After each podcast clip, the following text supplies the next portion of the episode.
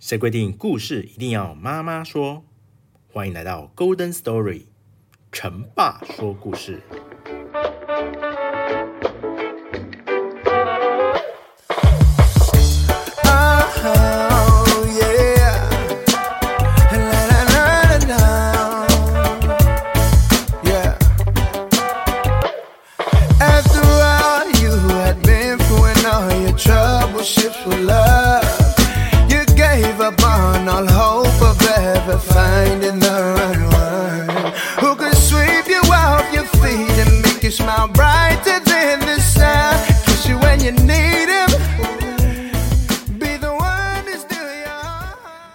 Hello，大家好，欢迎来到 Golden Story 成爸说故事。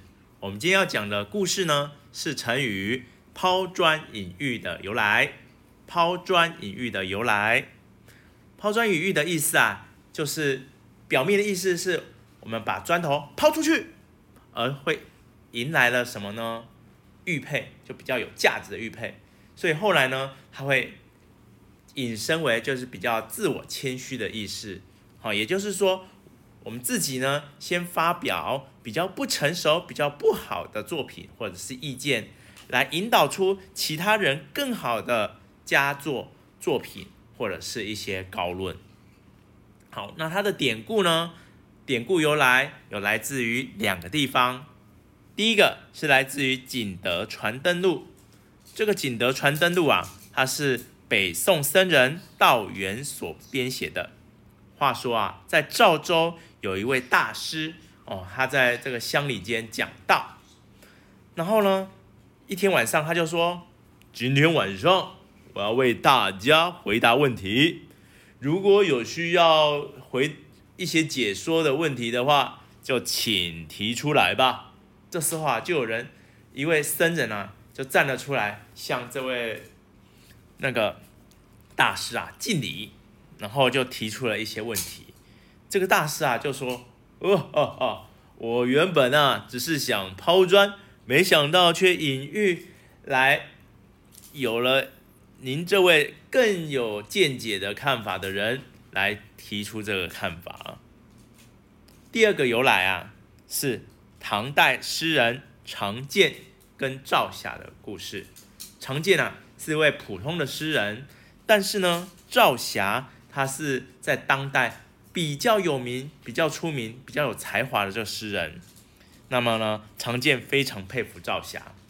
有一天呢、啊，他听说赵赵霞、好像过几天要来到了苏州，而来到苏州啊，就一定会去一个地方，就是灵岩寺。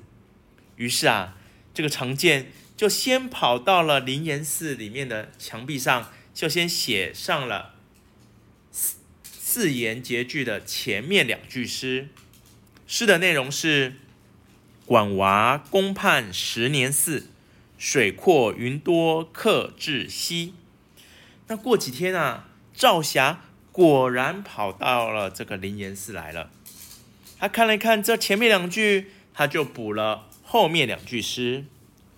诗的内容是：闻说春来倍惆怅。百花深处一僧归，哇！那后人啊就觉得后面两句的诗词比前面两句的诗词意境更高，文采更好，于是就就有了抛砖引玉的说法啊。其实啊，在兵法三十六计里面，第十七计也有相同的意思，也就是说，用类似的东西来迷惑敌人。这个抛砖只是一个手段，真正的目的是要引玉出来。举个例子，在这个义卖大会中啊，主持人捐了他平常在用的皮包来当做义卖，希望能够帮助穷苦的人民，目的也就是抛抛砖引玉，希望大家慷慨解囊。第二个例子，